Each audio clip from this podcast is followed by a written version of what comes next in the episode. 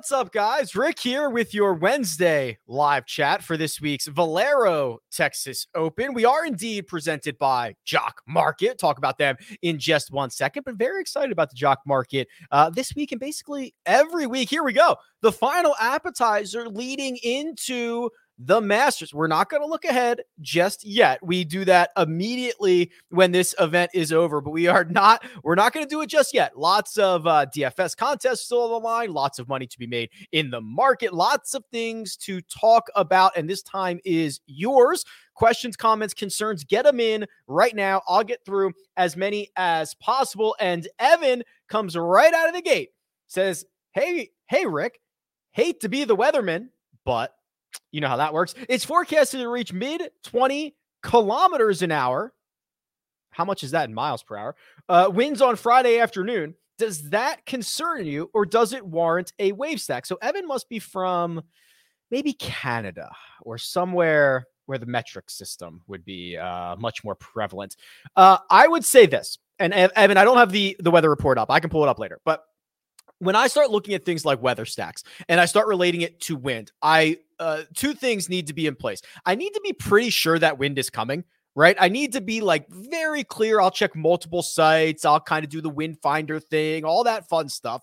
Uh, and then I also kind of need to be sure that it's gonna really take place for one wave and not another wave right so th- those are the two things if if the criteria matches both of those things and i start drawing the line about 15 18 miles an hour of sustained wind something like that then I would consider a wave stack. I don't have it up in front of me. I'll pull it up here in just a little bit, but we, I think you have to meet all the criteria before you start thinking about wave stacks for this week. Hey, Rick, says Daniel. Good afternoon. Uh, still morning for me, Daniel, but good afternoon. I am starting my lineups with Mav. Then I'm using a lot of guys between 7,500 and 8,900, but keeping my final spot around 7,200. Favorite floor and ceiling play for $7,200 or less. All right, so let's go over to the cheat sheet here. Everything you see is available on my website, rickrungood.com. What are we looking for? $7,200 or cheaper. Uh, okay. I don't mind Frittelli uh, Dylan Frittelli. He's right here, $7,200 and uh, playing well enough coming in. He's played this event. He's a Texas guy, should be very, very comfortable. Uh, Matthew NeSmith also flashing a little bit of upside. Seems to have his head on straight. He's 7,100. That's someone that would get me a little bit excited. Outside of those, uh, Beau Hossler at 7,000. Um, I have the trends tool on rickrungood.com, and there's a lot of ways to interpret this, but this is a new trends tool. And uh, basically, when you start looking at who's the hottest over the last 20 rounds, Ryan Bre- Brehm is number one, Beau Hossler is number two. And what that means is that Beau Hossler is playing uh, a stroke over his own baseline. These all these numbers are compared to each golfer's own 100 round baseline. So Beau Hossler is a stroke over his own baseline. That's great. A little bit of a concern that half of it is with the putter, but the other half is on approach. And that could say that he's finding something in the swing, putting things together, playing well. He's got himself in a decent spot in the FedEx Cup uh, standings at this point. He's hot compared to his own baseline. So those would be the three that I would take a peek at. Jay says, Rick, you're the man. No, Jay, you are. Are you leaning more stars and scrubs or a balanced approach this week? Also, can you do a deep dive on Robert McIntyre? Um, okay, so this week, I think, and, and weeks that have what I think is kind of a top heavy board, um, I want to get one of those guys at the top. All right. I just think that the Rorys, uh, even if you throw Hideki in there, minus the injury concerns, um, A-Band, like they, they own more of the win equity than kind of everybody else. And I think it's a little bit of a steep, steep cliff. So I would prefer to have one of the guys above, let's call it, let's call it 9,500 and above, which is where Maverick McNealy is. So that's like eight, eight or nine guys or so. I'd, I'd prefer to have one of them instead of starting a little bit lower and then creating a more balanced lineup. Here is the Robert McIntyre deep dive. Um, so he probably doesn't have enough stats. He doesn't, and and I get questions about this sometimes where why are the stats here on the golfer profile blank or why does the rank say 999? Um, it's usually because the golfer does not have enough stats to qualify for PGA Tour statistics. So I'm just going to go down to the results, go down to the game logs here. Uh, match play results. I do have the strokes gain numbers in here. Uh, now, these are a hair wonky, but they are official from the PGA Tour because it is match play. Outside of the fact that he lost five and a half strokes off the tee, he was pretty darn good lost five and a half strokes off the tee. That's a little bit concerning, but otherwise, you see good results on the DP World Tour. You see him coming into form at a tough course with um, a strong field at the Genesis Invitational. Really strong stat line there to finish T15. I'm I'm I'm growing on Robert McIntyre. I would not uh, I would not blame you, Jay, if you wanted to go down that route. Bryson and Woodland are answering McNealy stacked on stacked on top of a lineup. So the way that I look at this, um, and this is actually a very clear example. To me, Bryson Woodland, high upside, high reward. If you're trying to win all the money, you go for Bryson and you go Woodland. I think that their range of outcomes combined is massive. Would you be surprised if Bryson missed the cut this week? Would you be surprised if Bryson won this week? I wouldn't be surprised with either of those outcomes. Um, Abraham Ancer, Maverick McNealy, a much more solid, higher floor pairing. So this the answer to this question, JB, is kind of what you're looking for. Are you looking to win all the money? Are you willing to take on all the risk, or are you kind of playing a situation where you prefer a higher floor? Because these are two very, very separate pairings of golfers that you have here. It's the Tizzle says, advance notice. I'm going to try to sneak in a two for one. All right. What's the ownership on Bryson? With wayward tee shots not being as penalized here, isn't this a good spot to watch him let it rip and see what happens? What's the second question? Or is the second question is the second question oh ownership and then I, I I don't count that as a two for one. If you didn't if you did not tee me up on that, I would not have said that that was a two for one. So I have Bryson at 13% ownership, which is essentially the lowest owned with Hideki Matsuyama in the $10,000 range. Obviously, Decky has the injury concerns. Uh, this will be the first start that he's trying to make since his WD before the Players Championship, dealing with the back injury. Who knows how far he makes it into this golf tournament? Uh, uh Hideki's the X factor. If he plays all four rounds, uh, he could break the slate. Uh, maybe he doesn't. I, I don't know. It's really hard to say. Uh, so for me, there's uh there's I got to be clear on the wayward tee shot thing. So uh, at TPC San Antonio, the rough is it's there's there's basically no rough. If you're just off the fairway, you're fine.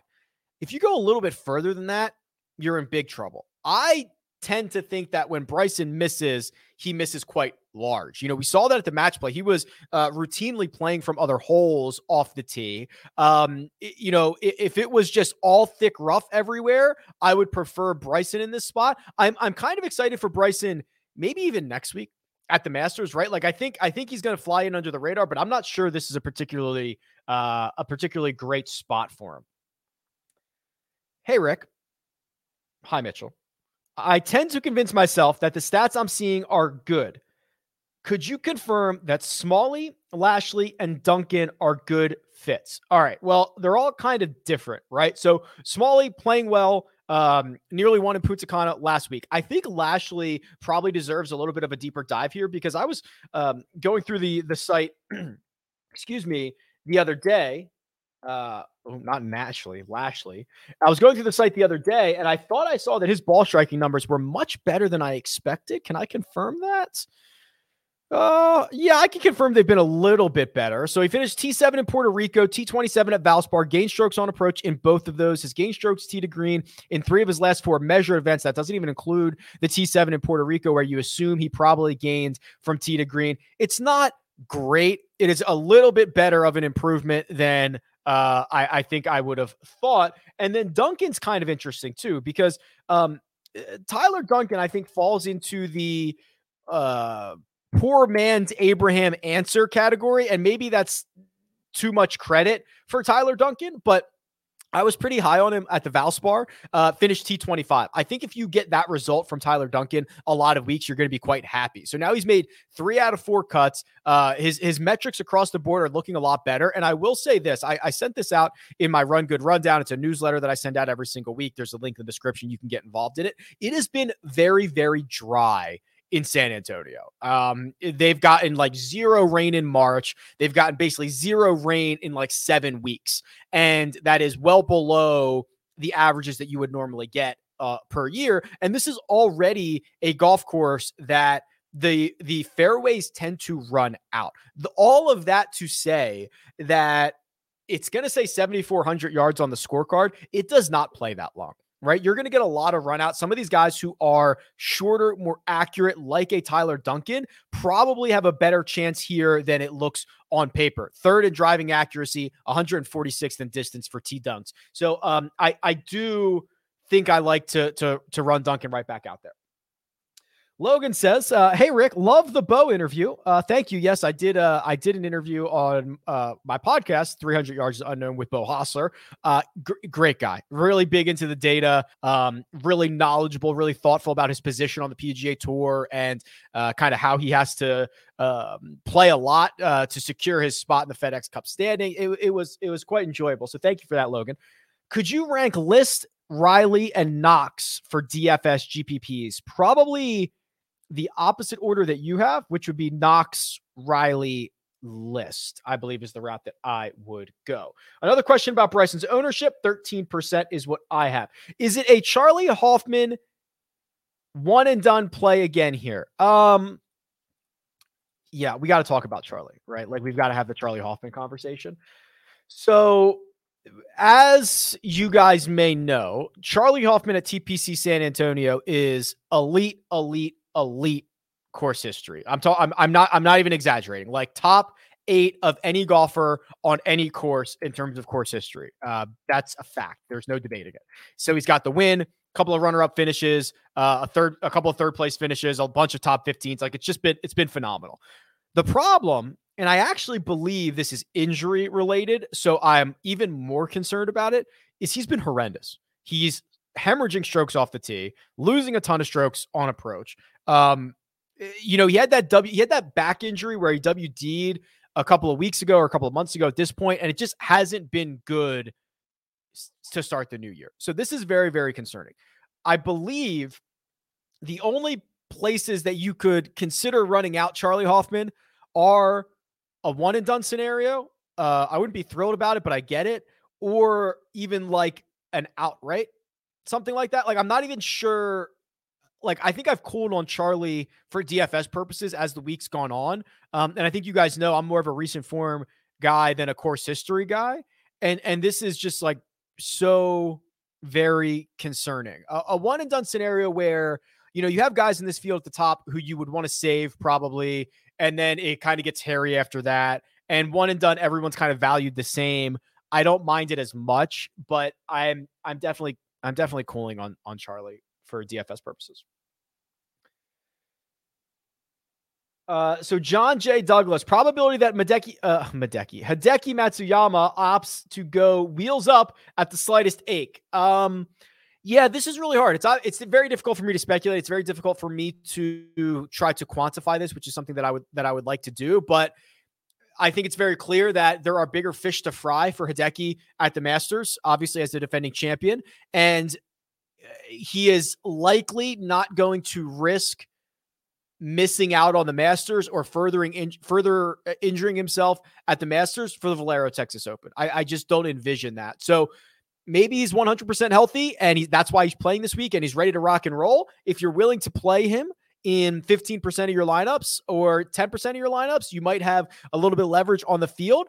Uh, I believe he's an X factor, right? If he plays all four rounds, I love his chances, but I, I don't know how likely that scenario is. Um, speaking of Hideki, when he withdrew from the players, uh, the guys over at Jock Market, they refunded all of those shares. They take good care of us over there at Jock Market. And they are uh, the presenters of this live stream. So if you haven't played on Jock Market, it's Stock Market DFS. You can buy, sell, short, trade shares of athletes, not just golfers, though that's what I uh, tend to focus on. And right now, uh, Wednesday, we are in the IPO phase for golf. So right now, you can go and you can bid on shares of golfers. And Joe Idoni and myself tonight at 8:15 p.m. Eastern time, we're going to do a power hour where we take you for the final 45 minutes or so of that IPO phase. We talk to you about the prices and all that good stuff. Uh, and I have the data all on my website. And I actually, um, Actually, give me one second here. I've got to uh, I've got to exit out of Visual Builder. Here we go. So this will uh, show you the data on uh, my website, rickrungood.com, which is free. You can go check it out. You can download it. So for Punta Cana last week, uh, you know, we talked about Alex Smalley earlier. He went for $6.25 in IPO. He finished second and got the uh, $20 uh, per share payout. So that's a, a 220% ROI. What I've also done is I've added a new tab here. So you can go to the leaderboards and you can say, okay, just golfers since uh, the start of 2022 who are in this field. Um, let's see uh, you know, Nick Taylor has played 10 markets and he has returned you a profit in 77% of them. That's what I like about Jock Market.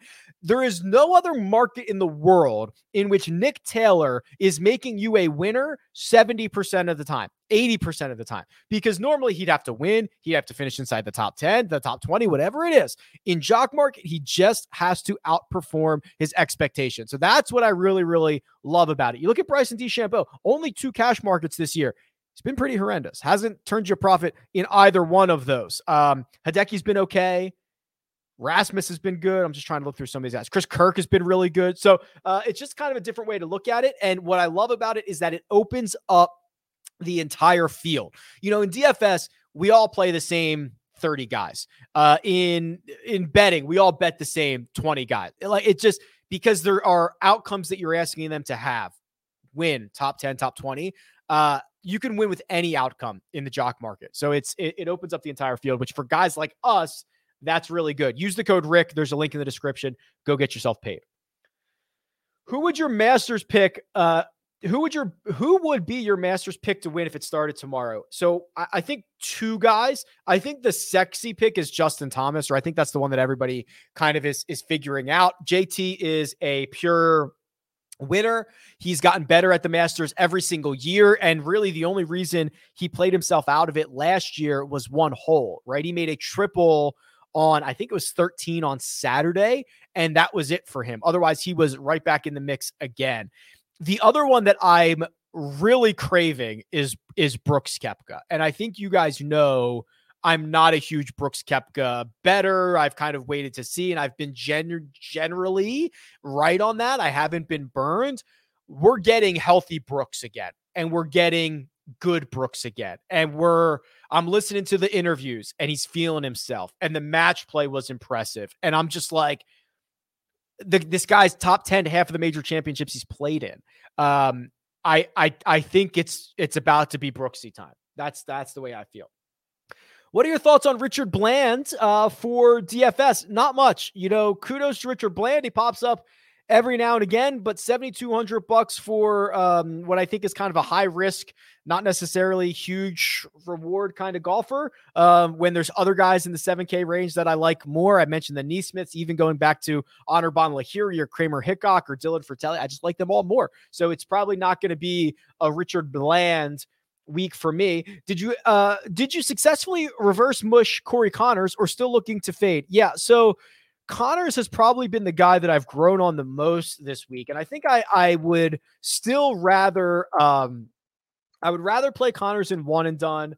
I'd rather probably bet Conners outright than play him in DFS. I I know he only played six matches at the match play instead of uh, seven, uh, and he's going back to maybe the best place on earth for him. History, I don't know. There's a couple of guys that you could point out that play played the week after the match play and were fine, but I think for the most part, the guys that make a deep run, it's not great. But I I um I'm looking at the rest of this field and I see guys like Jordan Spieth who I have more concerns about. I see guys like Hideki Matsuyama that I obviously have built-in concerns about, and Bryson DeChambeau. I think as the week has gone on, I've gotten more bullish on Corey Conners, um, especially in in one and done formats. Favorite play in the 65 to 6900 dollar range. Okay, let's scroll on down and see what we can find here. Um, Svensson at 68, I don't mind at all. Who else? Hmm, this is a tough range. Svensson, I don't mind. Smotherman, I'm okay with. Let me see if there's another kind of breakout candidate here in that range. Uh, how much is James Hahn? I'd like to probably look at Hahn's numbers. He's putting a nearly a stroke below his baseline, three quarters of a stroke below his baseline, hitting it, uh, gaining about a quarter of a stroke to his baseline from tee to green. Okay. Maybe James Hahn. What's his price? What's Hahn's price? Oh boy. Now I got to sort by alphabetically. This is so embarrassing. James Hahn, James Hahn. And obviously, I don't know the alphabet. What am I doing here? J K L M N. There we go. 6,200. My God. Sorry about that. I just wasted everybody's uh, 10 seconds. There you go, Zach. Hopefully, those are some good names for you. How do you weigh the Korn Ferry Tour event from 2020 in San Antonio? Riley and Barjon finishing 1 2, liking either of them this week. I think, uh, I, I mean, I always like Paul Barjon more than most people. And Davis Riley, we saw that sweet stroke as he went to the playoff a couple of weeks ago. Uh, I give it like a 5% boost, 10%. Like, I don't think it's anything crazy, right? That was a long time ago in a field that is uh, very different than the field that we are getting right now. Uh, is it a tiebreaker? Sure. If guys played poorly there, I'm not going to particularly care. And if they won or finished 1 2, I'll give them a little bit of a boost. Maybe they'll have some good vibes going back, but that's a long time ago. Um, I think we've seen in golf especially for the younger guys, these things change so so quickly. I'm not putting too much of a huge emphasis on uh, that one single event from from 2020. What's up, Rick? Any signs of life from Finau? Very little. Uh, you know, we can talk about the million birdies he made against Xander Schauffele on Friday at the match play, but we can also offset that with like, okay, Tony finally showed up when it, like that meant nothing right? It was just a meaningless round of golf with his buddy Xander, and he made eight or nine birdies. Like I, I don't, I don't particularly care about that. You know, you look at the other metrics, still losing a ton around the green. The putter has been horrible. The driver has not been as good as as we have seen in the past. I, I just, I I, I'm not seeing the signs of life on Tony Finau that I would like to see. Would you rather pivot to Bryson or Siwoo up top, and why? Um, yeah, so Bryson's kind of interesting, although I'm not sure I'm super stoked to uh to pivot to him. Uh Siwoo's had uh pretty good pretty good results around here, right? He finished fourth in 2019, he finished 23rd in 2021. Uh he's got another top 25 in in 2017. So I would probably prefer Siwoo. They're both super risky.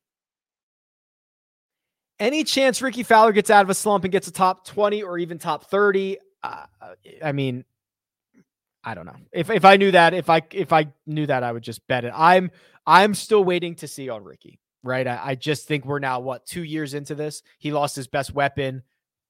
I, it's kind of I'll just I'll just wait and see.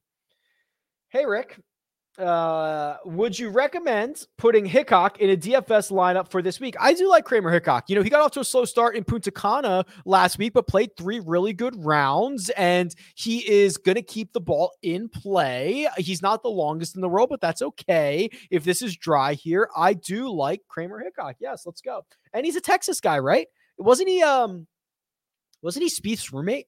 Am I confusing him with somebody else? No, that's him, right? So yeah, I, I think that's a, a very good one. Hey, Rick, how come you're not that fancy new studio today? Uh, I go to the studio once a week. So the studio that he's referring to is uh, the Blue Wire studio at the Wynn. Uh, so I record I record out of there once a week. I'll be there. Uh, I'll be there tomorrow. So check it out. Uh, it's very fun. I enjoy it. How do you view salary in DFS? If I say if say you have seventy one hundred dollars left for the final spot, do you think you need to drop to the mid sixes to be different, or do you reevaluate your other five golfers and find a pivot? So there's probably no right answer here, uh, B. Miller, because you, I'd have no problem with you spending all the seventy one hundred dollars if your other five guys had a combined. You know, if your if your six golfer combined ownership was sub sixty percent or sub eighty percent, I think you'd be different enough that you don't necessarily have to worry about that. If you were playing super chalky guys, uh, and you had seventy one hundred dollars left, yeah, you should probably drop to at least I mean, you don't need to go to the mid sixes. You can go to, uh, you know, leaving three hundred dollars on the table is like already giving you a much better chance of being unique because the vast majority of people spend the absolute max 49.9 or 49.8. So even if you spent 49.7, you'd be uh, different enough. So kind of depends on those other five guys. Uh, just do what you think is right. They'll figure it out.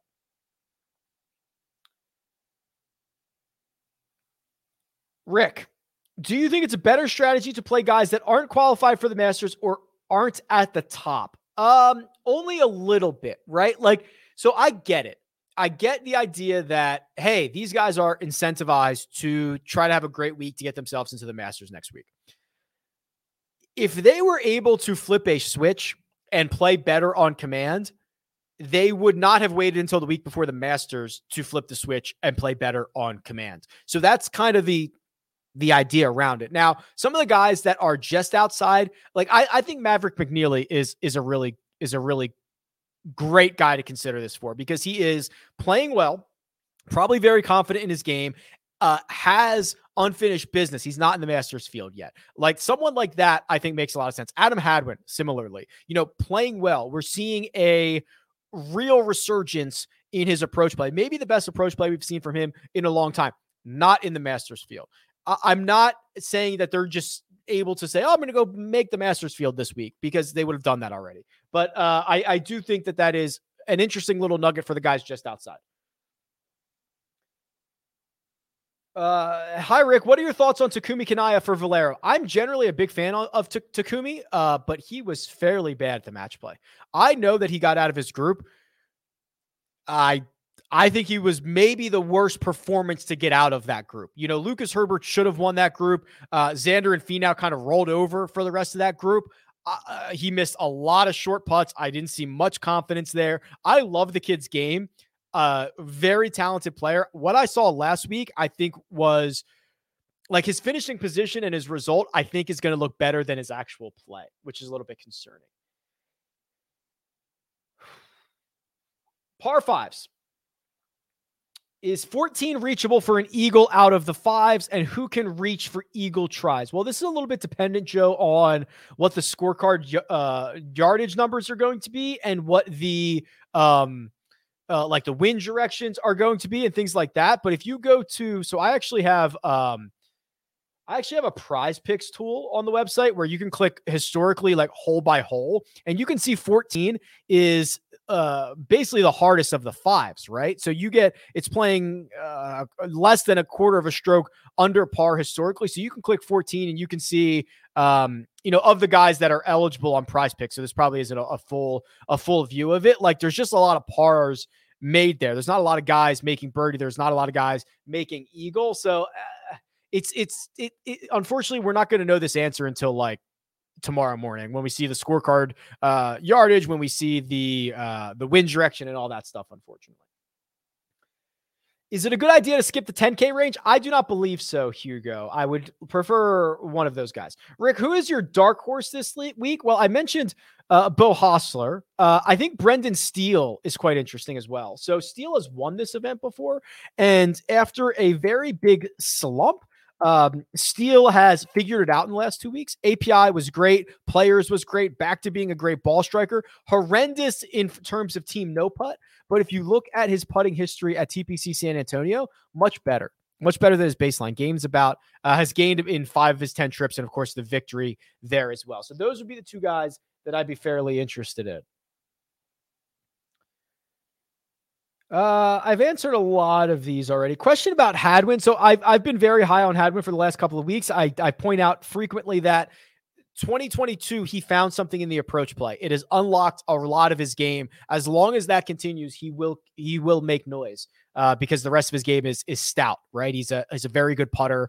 Uh, the driver rarely gets him in trouble. So if he can continue to make those improvements, whatever he figured out, whatever he figured out in those five weeks off uh, for uh, the the off season, I would love to know. Right, send me the notes. Set, hit, hit, get your coach uh, over here. I, I need I need that. Every day I'm hostlering. Yeah, that's pretty good. That's pretty good. Great work, Rick. Uh, with my province banning DraftKings and FanDuel DFS in favor of their sportsbook, I'll continue to use your site for betting. Thank you. Yeah, thanks, Gavin. Uh, yeah, well, yeah. I, I'm not. I saw that. I'm not sure. So it's Ontario, right? I'm not sure what they did there because they had DraftKings and FanDuel, and I and something has changed. I'm not as familiar with it, but I did see that. Uh, it, very strange for someone for for them to remove it. Any value at looking at the best in 50 to 125 proximity with longer par fives in play? Eli, uh, I generally do not like those buckets, but I, I think that is one of the better use cases for it where not a lot of guys reach the fives. Um, a lot of the fives can be uphill or into the wind, and uh, it turns a lot of them into three shotters. 50 to 125 is not the most perfect bucket, but it is probably better than than um than most. Who's your favorite golfer? I liked Cantlay. Watched him win the FedEx Cup. Became a fan. He played bad last two events, though. I'm not worried. Yeah, I, it's it's you know I'm almost too close to it now. It's it's really hard for me to have favorites. Um, obviously, I I really am a fan of of of Viktor. I'm a fan of Rory McIlroy. Um, there are so many guys. You know, Patrick is a great guy. Uh, you know, I've gotten to speak with Doc Redman and Beau Hossler on the podcast. It's just like they're all fairly good guys. It, it's it's kind of hard for me to, to to pick favorites at the moment. No question. Just want to say thanks for all your hard work weekly for us degenerates and golf DFS fanatics. Thank you, bro. Uh,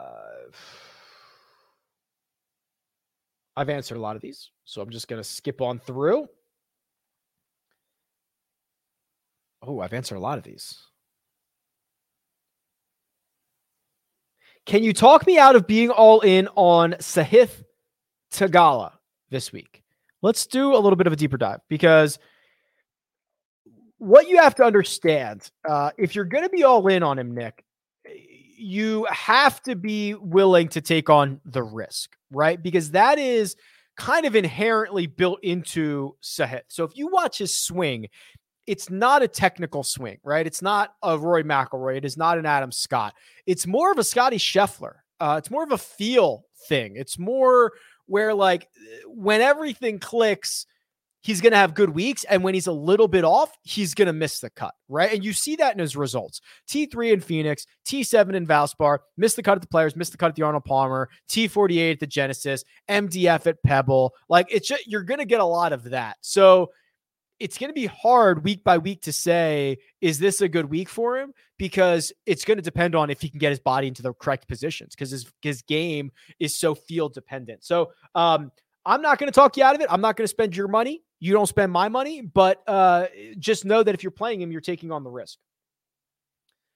Hey, Rick, uh, going back to the trends tool, if a golfer is hot, wouldn't that mean he is more likely to regress back to his mean? So we should fade them. So, yeah, you I, you can kind of look at this a lot of different ways. So, um, the who's hot column, which I'll, I'll, I'll show you here, the who's hot tool. Uh, this definitely shows you guys who are playing over their baseline, which I think in theory you would see some regression, but there's there's good and bad over your baseline. Like to green over your baseline, uh, this has historically been a little stickier, right? Guys that are, and especially approach, guys that are hitting it well on approach can normally do that multiple weeks in a row. Think Adam Hadwin, right? Adam Hadwin, um, which I can probably go back further to get to Adam Hadwin. 30 rounds, maybe? Yeah, here he is. 30 rounds. Hadwin is the sixth hottest approach player, which that could mean a lot. Uh, now I think that's pretty sticky because he's doing it week over week. We've seen it; it's tangible, and historically that stays around longer. Uh, putting heat tends to come and go. That's where I would start to be a little bit concerned. So if you said, you know, even eight rounds of the hottest putters, Andrew Landry, John Huh, Dylan Wu, um, even Beau Hossler, who I mentioned earlier, but he also has the approach play to go with it. Like that, I, I think that regression is more likely to come. And that's why the breakout candidates tool um, it does just that for you, right? It it says if we think tee to green play is a little bit stickier and we think they can stay there, but we think putting is going to regress back to their own baseline, who's likely to benefit? And uh, for this week, it's like Luke List, Hayden Buckley, Matt Jones, Brendan Steele, Camilo Villegas. And this doesn't mean they have to get their putter hot. It just means their putter has to get back to their own baseline, which for Luke List is very low. It's a low bar. Uh, so yes, it's it's a very good question. We could go back and forth on that quite a bit, but uh, I, that's the way that I that I generally interpret the trends tools. So will Hoffman ownership be high? Okay, so I have Charley Hoffman at um I have him at only 6%. Now, that is again, that's my projected ownership with my key indicators that I've been, you know, tweaking over years and years and years, and it's gotten fairly accurate. But uh, one of the key indicators is not necessarily what people are are are thinking in their heart or feeling in their heart, right? Like I think if you put a gun to my head, Charley Hoffman comes in at like 10% instead of 6%. Like I think it'll be more popular than even what I'm uh projecting. What are Tiger's odds next week to make the cut? I actually think there's a scenario in which Tiger plays quite well. Um, you know, there and quite well meaning top 45, something like that, right? There there is um we're obviously going to do the whole Masters thing for the next 10 days, but um Tiger even at PNC uh the club head speed was there right he was very physically fit uh his his his club speed his ball speed was essentially that of Collin Morikawa's so that's all there uh the mental side at Augusta National is probably a two stroke advantage for him, right? Just knowing the nuance, being able to work his way around that course is probably a two stroke edge for him over the field. So, and when you have 91 golfers and 50 and ties are going to make the cut, and the bottom 15 are past champions and amateurs that have no chance of making the cut, or maybe not all the amateurs, but you get what I'm saying. Uh, there's going to be a lot of guys that make the cut, and and Tiger is, I believe, uh, I, I, would not be stunned to see Tiger play and finish like T41. I would not be stunned at all. We'll we'll see what happens and how it feels, but um, I tell you what, I'm not going to bet against the guy. Rick, you mentioned on Monday you were going to look into Kirk. Did you have a chance, and what did you find? Yeah, I'm uh, I, am like a seven out of ten. You know, I'm I'm I'm excited. I think he'll be quite um uh, quite popular. Uh, I have met as one of the most popular options, about 24% owned. But here's his here's his golfer profile, and you'll see he had that good run.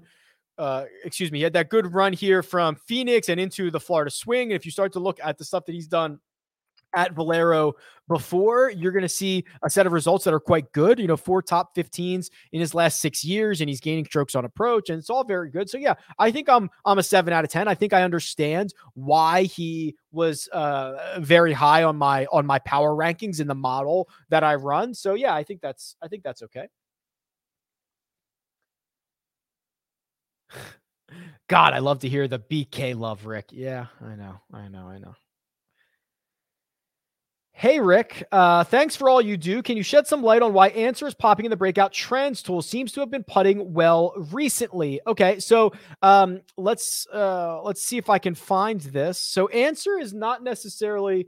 Uh, so here he is, where you say he's popping, right? So he is, uh, and I don't know if I can hover on his actual dot there. I can't get to it, but um, he is. Can I click him? No. Uh he is right on kind of his his his baseline here, right? So let's just do this. Let's do so what did I have for the trends tool? And actually you might have been looking at I probably had it default to 20 rounds. So maybe that's where you were seeing Ancer pop a little bit. Yeah, there we go. Okay. So you're seeing Ancer uh, uh at a half a stroke over his tee to green baseline and a half a stroke under his putting baseline. So that's last 20 rounds. So if we go to Let's do this. Let's go to power rankings. Let's look at Ancer's 100 round baseline. And it is, uh, it's quite high. See, that's the thing. He is, uh, by far one of the top putters in this field by their own baseline. So the fact that he's putting below that, and we can look up his golfer profile here, uh, there is still some room to get back. He just has he has such a high bar for himself, right? That's really the problem. Uh even even these rounds right here that's not enough to get to his baseline is it? Especially when you start incorporating this. So he just he has been putting well but he has such a high baseline that i the the, the model still believes that there's there's room for him to to grow there Is there a running stat for total ownership of first place GPP lineups? Uh, no. Uh, well, I could go back and run this, but I believe that uh, a running stat for total ownership of optimal lineups would probably be better, Matthew, right?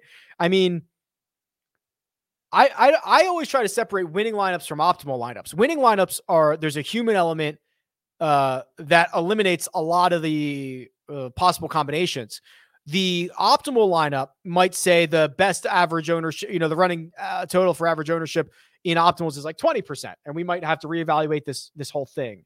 Um, I'll see if I can find that. I'm going to actually write that down a little bit because um, I want to look into that. So let's do. Uh, so what is it? Total ownership. I'll, I'll write down winning lineups because I'll know what that means. Winning lineups. All right, I'll look into it. Thanks, Matt.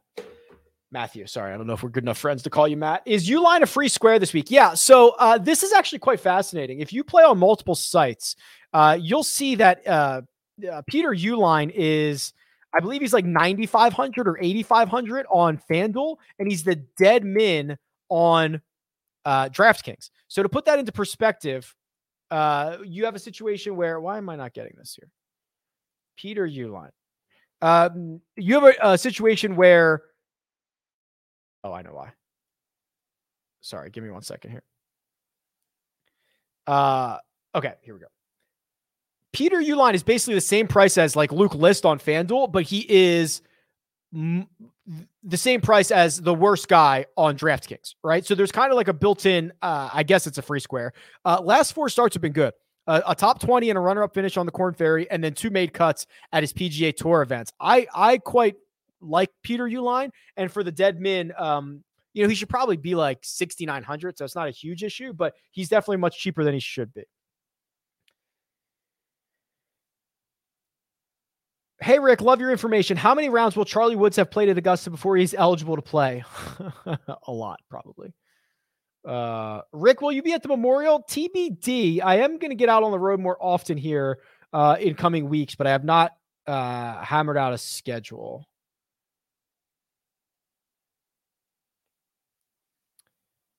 Uh, what is your method for projecting popular players in one and done formats? Is it safe to go with fantasy fantasy ownership? Yes, that's fairly safe. I I um I keep these numbers year over year, so it's it's uh kind of easy to see the trends. But yes, uh, fantasy ownership is generally a, a good a good correlator. Who is the best player right now, not in the Masters? That would be um, Maverick McNealy, in my opinion. With the Masters next week, are we likely to see uh, WDs if the rounds don't start great for some players? No, I think um, maybe like injury concerns, like Hideki, right? Maybe, but I think for the vast majority of the field, they're here because they're they're here. They're they're here because they want to get reps in. They're here because they want to make sure their game is sharp. Um, I think we've heard Tiger say this before. Now Tiger can uh, he can get away with a lot, but he would play you know, the week before, weeks before, and he would work on shots that he wanted to hit at Augusta National, not necessarily caring as much about the results of those events. Uh, I don't think most golfers have the luxury of being able uh, to do that this week. Hey, Rick, any thoughts on parlaying matchups? Thinking something like Spieth over Hideki, Woodlands over Keegan, Bobby Mack over Poulter for eight to one. Um, I mean, parlaying things is generally not great. Matchups is probably a better edge because the markets are less inefficient. That's why PrizePicks is kind of pretty cool because the markets of player props are so inefficient that there are times in which parlaying things actually becomes beneficial. Uh, use the code Rick. There's a link in the description, and we're smoking PrizePicks right now, so you should check that out. Um, yeah, this is fine. I mean, I'm not a huge into parlaying matchups, but um, and I don't necessarily like Woodland over Keegan there either, but it's your money. It's cool.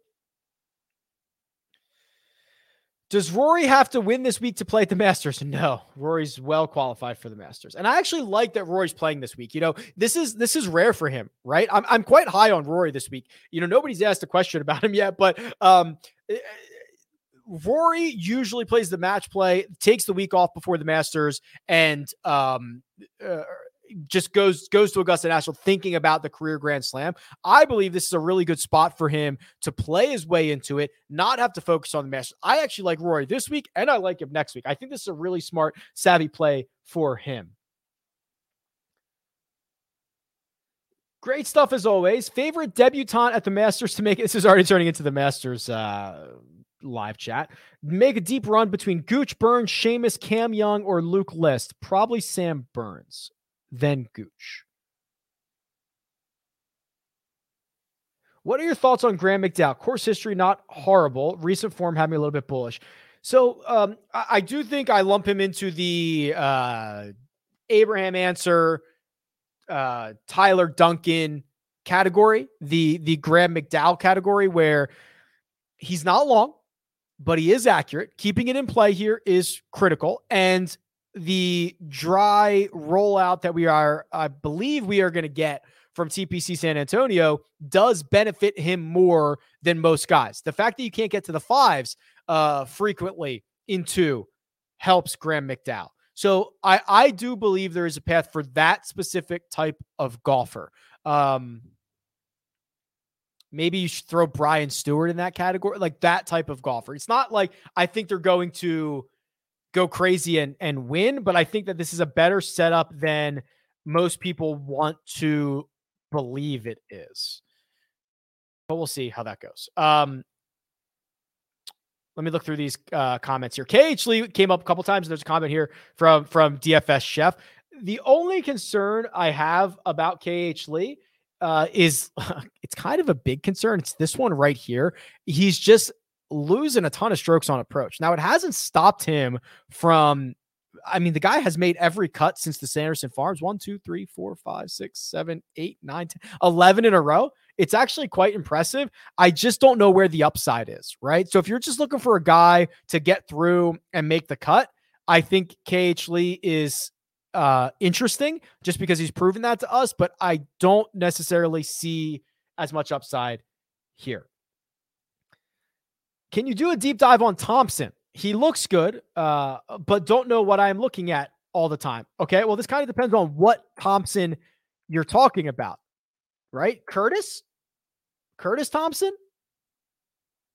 Here's Curtis Thompson's results, who's actually um, related to uh, Lexi Thompson's her brother, I believe. So uh, this is not all that exciting again, kind of this is like a worse version of KH Lee. It's he's made five cuts in a row, which is fine, but where's the upside, right? He's got his best finish during that stretch is a T39. He does it in a way that is not necessarily predictable. His approach plays hit or miss. His around the green play generally poor. The putter popped for five strokes and he only finished T39 at Valspar. The driver's slightly above tour average. I just don't know where the upside is. I think he's a very average tour player. Um, at least during this this stretch here. So it's it's it's really hard to it's really hard to get all that excited. Okay, I'm gonna do like two more because I gotta uh I actually gotta wrap this up a little bit early. I told you guys I've got family in town, so I hope you understand. I'm gonna wrap this up a little bit early. I'm gonna make a little bit of an airport run, but we are going to do a couple of more here. Um, I, I kind of talked about it, I didn't show it. Here's the Rickie Fowler situation what am I looking at that excites me here? I love Rickie. Had the chance to talk to Rickie. I want to be all in on Rickie. I I believe he's great for the game. I'm looking at a guy who's lost multiple strokes putting in 3 of his last 4, in 4 of his last 6. His his his beautiful putting stroke is not rolling putts in. I like to see that he's hitting it a little bit better, gaining strokes on approach, but this is this is a real concern profile, man. Like when I look at this and you look at what the DNA of Rickie is, uh, it's really hard. It's really hard. Um updated custom model, I don't think I would update it. I'd probably I'd probably roll with kind of what I did um off the tee kind of like if you wanted to run a model to to benefit like accurate guys, I'd be okay with that. Uh, not to knock distance guys, so I'd still probably do like a blended distance and accuracy thing. Oh, I managed to snag one ticket for the $100 Millie Maker on DK. How unique should I be to win this thing? Using the model, what percentage ownership and randomness should I be using? So, Lincoln, what are your goals, man? You know, do you want to do you want to min cash and get 150 bucks, or do you want to win it? Uh, if you want to win it, I would say your uh, percentage ownership should be like sub 70 and your randomness should be like 15%, something like that. If you want to get really freaky, lower it to 60% total ownership, something like that. But uh, I, I mean, I think you should try to win it, especially because, like, if you have one ticket for the Millie Maker, you're not maxing it, right? You're already at a horrible disadvantage. I think you should try to single bullet win this thing and do something crazy you know, 60% total ownership, leave 500 bucks on the table. Hope you hit the nuts. Like that's that's your path here, right? That's your path to a life-changing uh situation. That's the way that that I would do it. Rick made sure the in-laws weren't in town for the Masters. Come on, of course. Um, there was one more that I thought I wanted to look at. Uh, it was, it was talking about Rory McIlroy being chalk. So I have Rory at 24% owned, which uh, projected ownership, which is basically the highest of the $10,000 guys, which makes sense, right? Because there's questions around Decky, there's questions around Spieth, there's questions around Bryson, and people are like, well, what would I rather do? Would I rather pay for Ancer or would I rather pay for Rory? And they're going to pay for Rory. Uh, you also you also see that's kind of what, what has created a perfect storm for Corey Conners to be 25% owned. The great week last week, the excellent uh, course history here, and the basically three out of five question marks at the top in the 10K range. So Corey Conners, I, I think, is just going to be super, super owned. Okay, I'm going to put a pin in it there. I, I thank you guys all for being uh, flexible with me this week, uh, moving this up, ending it a couple minutes early so I can so I can go and and and run and, and do an airport thing. Um, I appreciate all the support. I mean, the the way that this channel has grown and the support, it's just it's crazy to me. Uh, so I really appreciate it. Go sign up uh, uh, for Jock Market. Use the code in the description. The, or the code is Rick. The link is in the description. There's a power hour tonight with Joe and myself. It's going to be a ton of fun. I'm going to go pet Oliver. Go rub your dog's belly. Check you later.